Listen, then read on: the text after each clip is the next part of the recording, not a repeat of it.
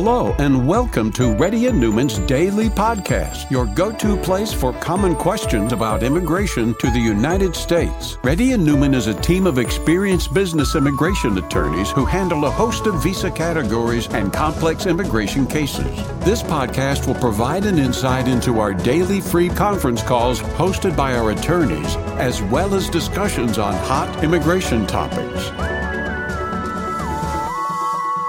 Please note that information provided is not to be construed as legal advice for your specific situation and does not constitute an engagement with Reddy and Neumann PC or establish an attorney client relationship. For specific advice on your situation, please contact an attorney. Here's your host.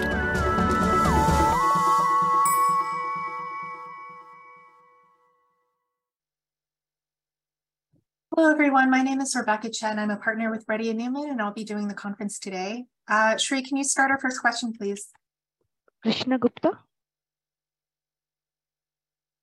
Hi. Uh, um, Hello. hello. Yes, go ahead. Yeah. So, hi. uh, Wishing you very happy New Year. Actually, I have a question. Like, you know, uh, my uh, my I just got an H1 approval till February 2026, and now I want to extend the same uh, for my wife. Her H4 extension is going. H4 is going to be expire on this March 2023. So I want the same can be increased for her as well. So uh, she can also get uh, you know uh, EAD uh, till uh, February 2026 based on my approval. So uh, can you please uh, help me like how she can get the I-94 extension? What are the possible ways to, you know, she can continue her job till uh, February 2026? Uh, if she doesn't want a gap in work authorization and she hasn't already filed the I-539 and I-765, then most likely you would both need to travel together in order to try to get the I-94 extended for your wife. Um, you could file the I-53. I would probably go ahead and file the I-539 and I-765 right now anyway, even if you're not, even if you plan to travel also, because you need a pending I-765 in order to qualify for the EAD auto extension. So you can get that started, get that in process. Um, but yeah, if her current I-94 expires in March, um, there won't be enough time to get the I-539 actually approved by then. So travel to Canada or Mexico. Mexico is more likely because uh, you may not need a visitor visa for Mexico, um, or generally you don't. Um, so for that, um, it's not necessary that you have valid visa stamps in your passport. You can go for a weekend as long as it's less than 30 days. You can come back with expired visa stamps. The main thing to keep in mind is that you need to travel if you're going to try this the um, auto extension through travel. Uh, your wife needs to go and come back to the US before March 2023, before her current I-93, I-94 expires. Um, and it's best if you two travel together and uh, fly instead of uh, travel by car it's not guaranteed that they, so CBP is not required to extend her H4 I-94 to February 2026, but the chances are higher if you are traveling by air and if you are traveling together as a couple, because then they have to give you until February 2026. And if she's traveling with you, they're more likely to just give you both the same end date if you're coming in at the same time. Okay, we have a video on our um, YouTube channel about that that goes through the whole process. So you can take a look at that. Okay. Uh, next question. Shankar. Hello, I have uh, a question regarding my stamping. Uh, in the past, I had an L1A blanket rejection way back in 2018.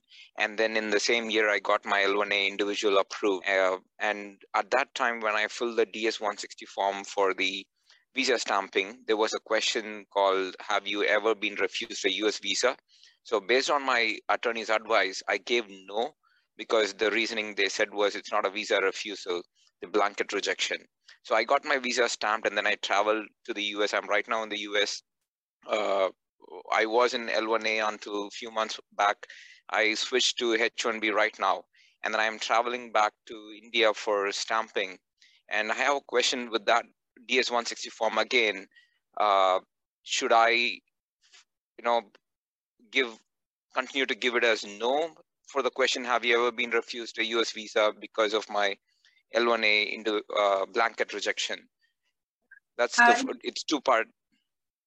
Okay, so in 2018, when it was rejected, you actually made it to the interview. You like filled out the DS 160. You were scheduled for the appointment, and you went, and they said they couldn't issue it to you under the blanket for whatever reason at that time. Yes, yeah, okay. I, blanket was rejected with 221G, and then I appeared for individual again and got it approved. Yeah, I would still consider that a, a refusal, technically. Um, a 221G is technically considered a refusal, even if they never ended up making a final decision on it. If at the interview they are not able to approve the visa application, the 221G is considered a refusal at that time, even if they later, while it's in administrative processing for however long, you know, months, if they still end up issuing it later, that um, refusal at the interview is the 221G at the interview is considered a refusal. So I probably would answer yes to that question okay. on the DS160 but the last time when I appeared, I answered no, and this time when I go for H1B, if I answered yes, will that be an issue? I don't think so.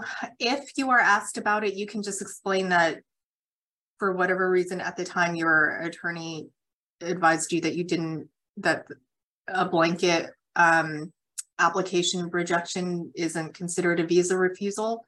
Um, so that you you know just misunderstood it at the time, but that you're you know, answering it correctly okay. now. Got it.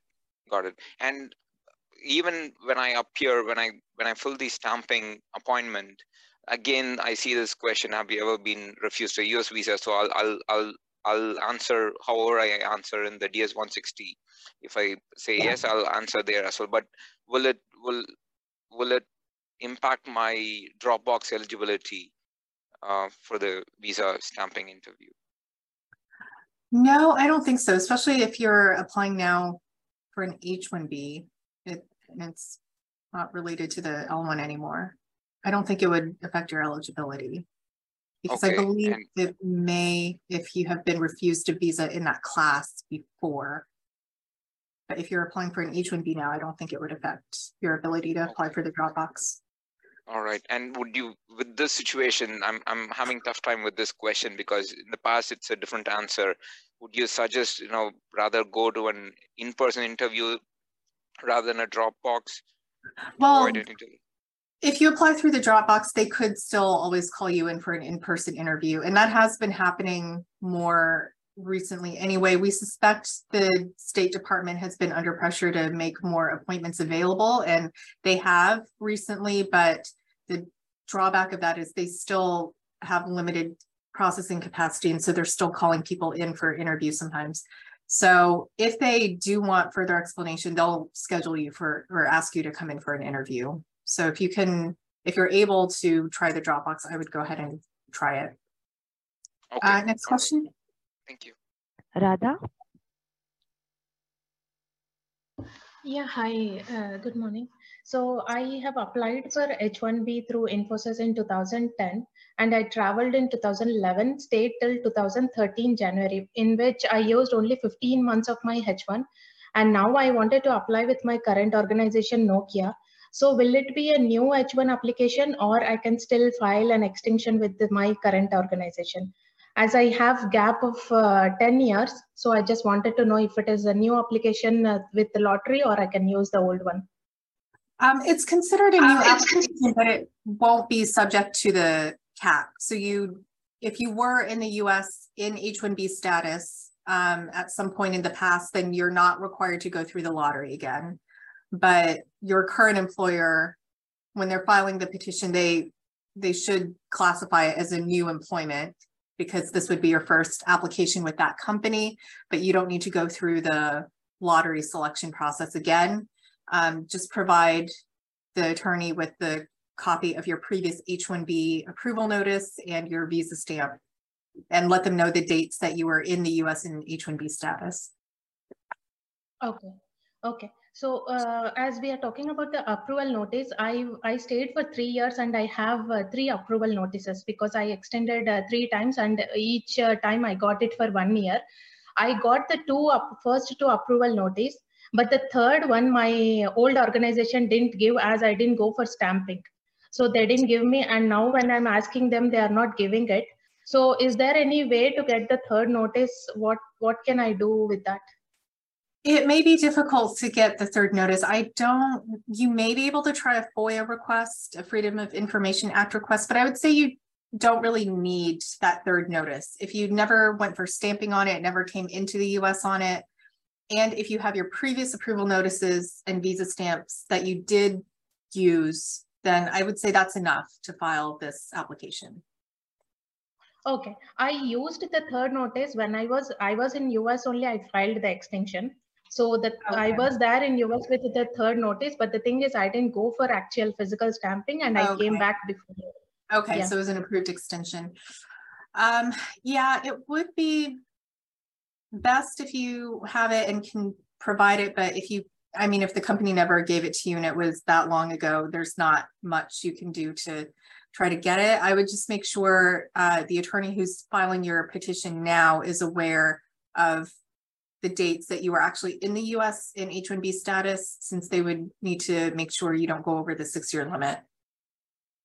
Okay, I have the approval no notice number, the third one. So is there any way? Yeah, if you have the receipt number, um, sometimes what we've done is include a printout from the USCIS case status website with that receipt number that at least shows it was approved. Um, okay hopefully the case status website will still show that for an application from that long ago. I think it should. So you can provide that to the attorney and they can try to use that. Okay. Sure. Thank you. Sure. Krishna? Hey, good to see you, Rebecca. Uh, I have one question about, um, uh, can you hear me? My first yes. question is that one. Yes. Okay. Yeah, I, I have one question. Uh, whether we can uh, for unanticipated locations regarding the perm, uh, we need to file at the headquarters of the company. Am I correct? Is it a mandatory thing? Because uh, currently my employer's lawyer is filing at a different uh, location and also he mentioned it unanticipated locations. So uh, that's what I am. I have that uh, firm question. that is my first question. Yes. Yeah, so technically, if you if the perm is being filed with unanticipated locations the rule is that the recruitment like the advertising and the prevailing wage all of that should be done then from the company's headquarters. Okay. So is it a convention or is it is that the rule? That is pretty much the rule. Um, there have been some situations where if for example i mean for a perm that is not yet filed, I would say that's pretty much the rule. If it means the company needs to redo the prevailing wage, that might be necessary if their headquarters is changed. It's um, we have had some other situations where maybe a perm has already been filed, approved with unanticipated locations, and you know the advertising was done from what was the company's headquarters at that time if the company then later, after the perm approval, moves its headquarters to a different MSA, you know, a different metropolitan area, um, if the actual headquarters is moving to a different MSA, technically a new perm might need to be done. There is a bit of a gray area where sometimes if the company is keeping that office open in the original headquarters location, and if they're you know, so maybe they have two more than one office now, but they're keeping the office location open in the original perm location. Um, there, there's an argument that you can make in that situation that maybe the perm doesn't need to be redone. But if it's a situation where the perm is in process now, or you know, the headquarters is changing before it's filed or approved, I would say if the actual headquarters is changing, the office is no longer existing in that original location, they probably need to start over, get a new prevailing wage for the new headquarters. Okay. Um, second question, if within the same MSA, uh, if the office moves, do we need to change That's the... okay. That's Yeah, that's okay. If it, if the new office location, new headquarters is in the same MSA as the original one, that's fine. Um, because prevailing wages are based on the geographic location and advertising is, will be done in that same metro area. Right. And uh, the, the last one is a generic question about uh, the new rule uh, from USCIS uh, uh, rule making process, like uh, for increment in uh, fee. Mhm. Uh, for EAD and advance parole, if anyone submits it for the renewal, do we need to pay again? Uh, Yeah, according to that proposed rule, they would, I mean, according to the proposal, if it goes through, they would require fees for any EAD AP applications, including ones that are filed based on a pending I-485. Uh, And I'm no, trying to- it, it- it says like uh, if we have already filed uh, EAD advance parole once for renewals uh, from 2007 till the finalization of rule, those were not included as per the current rule. Am I correct? Right Like, they are- now, right now, there's no DHS filing fee for an EAD or AP renewal based on a pending I-485. But Mhm. if this proposed rule goes through, it would require fees for all EADs and APs, including the renewals based on a pending I-485. Okay. Oh, that is depressing. Yeah. Uh, yeah, so we are, I think, uh, on our website, we have like a, um, instructions and like kind of a template for submitting comments. It's only a proposal right now, so they are accepting, um, comments from the public, anyone who's affected. So we are encouraging people to submit comments on, Yeah, uh, Um, similar thing was done in 2016 or uh, sometime 2019, something like that. They attempted this in twenty twenty. Yeah, they attempted it like in uh end of September twenty twenty. It almost went into effect until it was put on hold by a court. Um, and then, so they're trying again now. So is it the same thing or what was the reason for that time and this time? At that time, because it was the Trump administration, it was put on hold by a court because they said the administration didn't go through the proper process. At that time, you know, the administration had like an acting DHS chief that probably wasn't really authorized to be making those kinds of decisions. Now, with the, under the current administration, they did go through the proper processes to, you know, put the acting, D- the DHS chief um, is authorized to make so there is a better chance, I would say that this rule will go through. Um, but, you know, if it not, I would say it's likely that fees will increase as a result of this proposal, but uh, it may not be exactly what is laid out, you know, in the current proposal. So if we can get enough public comments of why the C9, the I-485 EADs, APs should not require filing fee, then, you know, hopefully they'll remove Yeah, that yeah. one. Okay, uh, next question. Shiva? Hi, um, hello, yeah. Um, I, I have a question regarding my 485. Like my priority date is 2014, and uh, um, yeah, I was downgraded to EB3, and my 485J, uh, 485 um, is applied.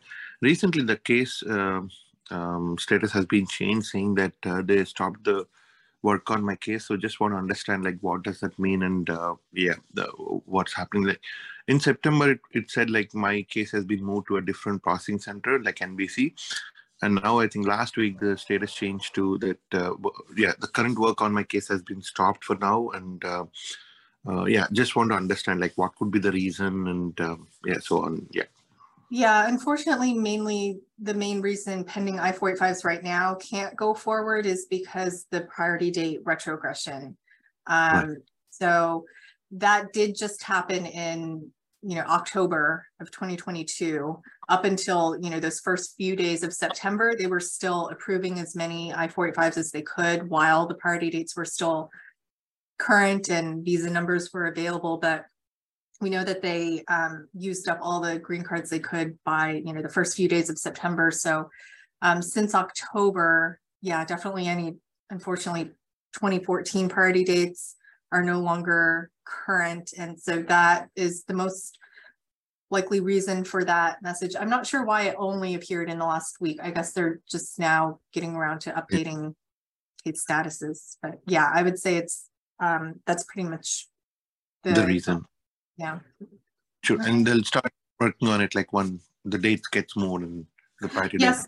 Yeah, when priority dates do become current again, whenever that is, I would say most likely probably the first thing they'll ask for is a new medical exam because I suspect any previously submitted me medical exam will be expired by then. Um, so kind of just be on the lookout for that if sure. you know, keep up with our news updates and um, so you can get ready for that when it's getting closer. Cool. Next question. Okay. Swaroop? Rebecca, my question is on conversion from H1B to H4 EAD. My okay. spouse and myself currently work on H1B and I would like to switch to H4 plus EAD via uh, change of status process. And my attorney told me that uh, the change of status should be dated six months out, but also cautioned that uh, just in case the processing takes more than six months, there could be interaction, uh, interruption to my current work. So would you recommend uh, dating it to seven or eight months to be on the safer side? I would say that's not really necessary. So um, is your current H-1B valid for longer than? Yes, it's valid for next two, next two years. Okay. And you are, you're continuing to work for your H-1B employer. Yes. Your intention yes. is to continue working for the same employer yes. without interruption. Okay. Yes. Um, it's not really necessary to date the start requested start date of the H4 as the estimated date when the I-539 will be approved because you can't really estimate when that will be. Um, I would say in that situation, we usually just um, put the start date as kind of, you know, about a month out, which would be ideal. And then what's the end date matching your spouse's H-1B end date. And then whenever the H4 change of status gets approved, they'll put the effective date on the I-797 approval notice as the date that it's approved anyway. So the start date that you list on the form isn't that important because it'll just be whenever the change of status is approved by USCIS. That's what they'll put on the approval notice and that's when it will be effective. Until then, as long as you're continuing to work for your H-1B employer and maintaining status there, there shouldn't be any interruption to your work authorization, you can continue working in H-1B while the I-539 and I-765 are pending. And then hopefully once, hopefully the I-539 and I-765 essentially get approved almost exactly at the same time. There may be a small gap if your H4 is approved and it takes longer for your EAD card to arrive. From what we are seeing most of the time, the I-765 and I-539 are approved at essentially the same time if they're filed together. So um, there shouldn't be too much of a gap in employment because from the time your status does change over to H4, you won't be authorized to work until you have the EAD in hand, but that should be just, you know, maybe a week or so um, until the card arrives in the mail. Okay. Uh, Muthukumar?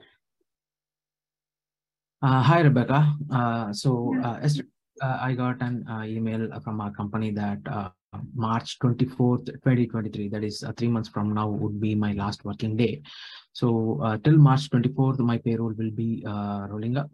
So I am presently on L1B visa and I don't have any I-140 approved because I moved to US in the month of May 2022, that last year. So okay. I do know that I do have a 60 day grace period from my last date uh, of my employment, right? So mm -hmm. is there any chance I can stay uh, for longer uh, till my uh, next job hunt is done in US here? So what are my other options? Oh, yeah, that'll be pretty difficult, unfortunately. The 60 day grace period uh, does apply, but in most cases, uh, for example, if you were in H-1B right now, then we would just need to file an H-1B transfer to you within those 60 days. But for an L1, you're really only authorized to kind of move over to another company in that same multinational organization, which you know, isn't really an option. Um, yeah, it'll be pretty tough because if you've never been selected in the H-1B lottery, you would need to go through the lottery, even if you found someone to sponsor your H-1B.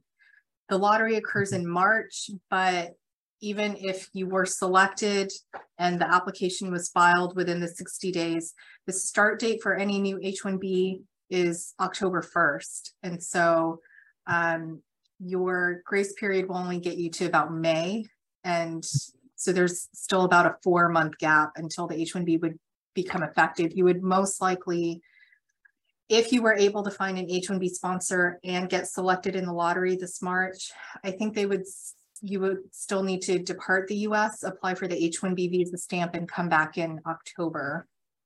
The only other alternative would be to get H-1B sponsorship from a CAP exempt organization like a university or hospital associated with the university or a nonprofit that qualifies for cap exempt status, then they don't have to, you don't need to go through the lottery to work with them. If they could file an application for you within the 60 day grace period, then you can start working for them once it's approved without having to leave the US. Your status could just change over. Mm-hmm. But apart from those, uh, yeah, unfortunately, I think those would kind of be your main what about uh, I have a query follow follow up question saying that okay the compiling circumstances would that work? The compiling circumstances EAD potentially you can try um, especially mm, yeah I would say the compelling circumstances EAD we haven't used it that much because there does usually need to be some kind of pretty extraordinary situation. Um, most of the successful compelling circumstances EADs that our office has done were filed in 2020 in the midst of the pandemic when in a similar situation of a layoff, it, even if somebody, somebody wanted to depart to their home country, they just couldn't at that time because of lack of flights or travel um, situations. Um, I would say a layoff on its own probably wouldn't be too strong of a case for a compelling circumstances EAD, but if there is something with you or your family situation where there's some kind of health or medical or like extreme financial um, difficulty situation, you can maybe look into that. Um, I would probably schedule, if you are interested, there is, you know, a possible situation like that that you want to discuss, I would um, try contacting Brian Wilk in our office. He's the attorney that's done most of the compelling circumstances EAD cases. Okay. Uh, next question. Shravan. Uh, hi, Rebecca. Hi. Uh, I'm Shravan and uh, I finished my master's in 2021 and uh, I'm working on my uh, STEM OPT right now, but uh, during 2022 uh, June, my H1B petition was filed, but uh, because of some reason, uh, my uh, like this H1B was filed from a uh, different employer than the one which I'm working from. So uh, that employer, for some reason, he, they are still unable to track the petition status, and so they are following up with USCIS for the service request and trying to schedule an info pass appointment and all that. But in the meanwhile, my service record is showing as uh, change of status. So what does that mean and uh, in what way will it impact my active status and all that? So yeah, if your service record shows a change of stat, does it show that your service record has been terminated then according to your DSO? No, I, I uh, requested a follow-up email. I sent a follow-up email uh, regarding the same. So I'm just awaiting the response from them. But I, I would just like to know the possible uh, outcomes and what I can do. Usually when we see that a service record shows that a change of status has taken place, that's usually the result of an H-1B petition that was filed and approved. Um, so when that happens for someone who's in F1 status, SEVIS gets notified and they usually immediately terminate the F1, the SEVIS record from September 30th because they think the H1B will go into effect from October 1st or from whenever, you know, maybe if the H-1B application is pending beyond October 1st, it, the change of status would be recorded from the date it's approved. It usually does result in a termination of the SEVIS record, which means your OPT would no longer be valid. Um, mm-hmm. It sounds like there is kind of something unusual in this case since it's not even clear whether the H-1B has been approved. Um, I would yes. probably yes. try to follow up with your DSO to get more mm-hmm. clarity on what your SEVIS record shows right now, because mm-hmm. even if it's a mis, well, yeah, if it is a mistake, then the DSO can request a data fix and try to get you reinstated into SEVIS. Um, but okay. they need to act on that pretty quickly. So okay. I would probably okay. get with your DSO first and try to get confirmation on the status of your SEVIS record and keep following up with the H-1B petitioner to try to find out what the actual status of that application is. Mm-hmm, mm-hmm. So in the meanwhile, I, I, I, can still keep working for these few days with my current employer as these things if, get resolved. If your SEVIS record is still active, then your mm-hmm. OPT is still valid. Um, okay, that's okay. the main question because whenever uh, when SEVIS records a change of status, it usually means they terminate the SEVIS record. If that is the case, then technically you wouldn't be authorized to work right now, even if your EAD is still valid.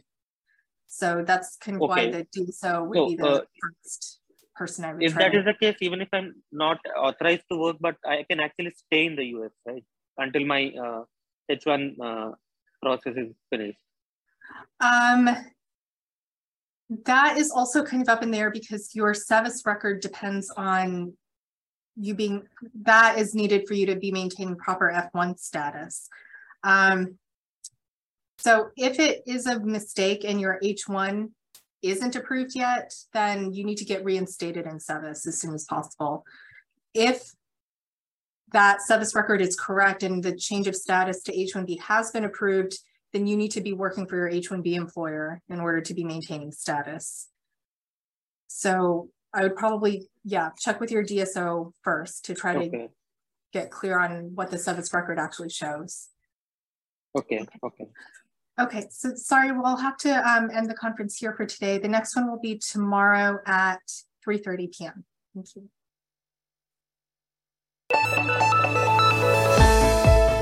Thank you for listening to Reddy and Neumann Daily Podcast. We sincerely hope that you've taken something valuable out of it. Don't forget to subscribe and leave us a review. For more information or if you want to make an appointment, check out our websites rnlawgroup.com and immigrationgirl.com. Have an awesome day.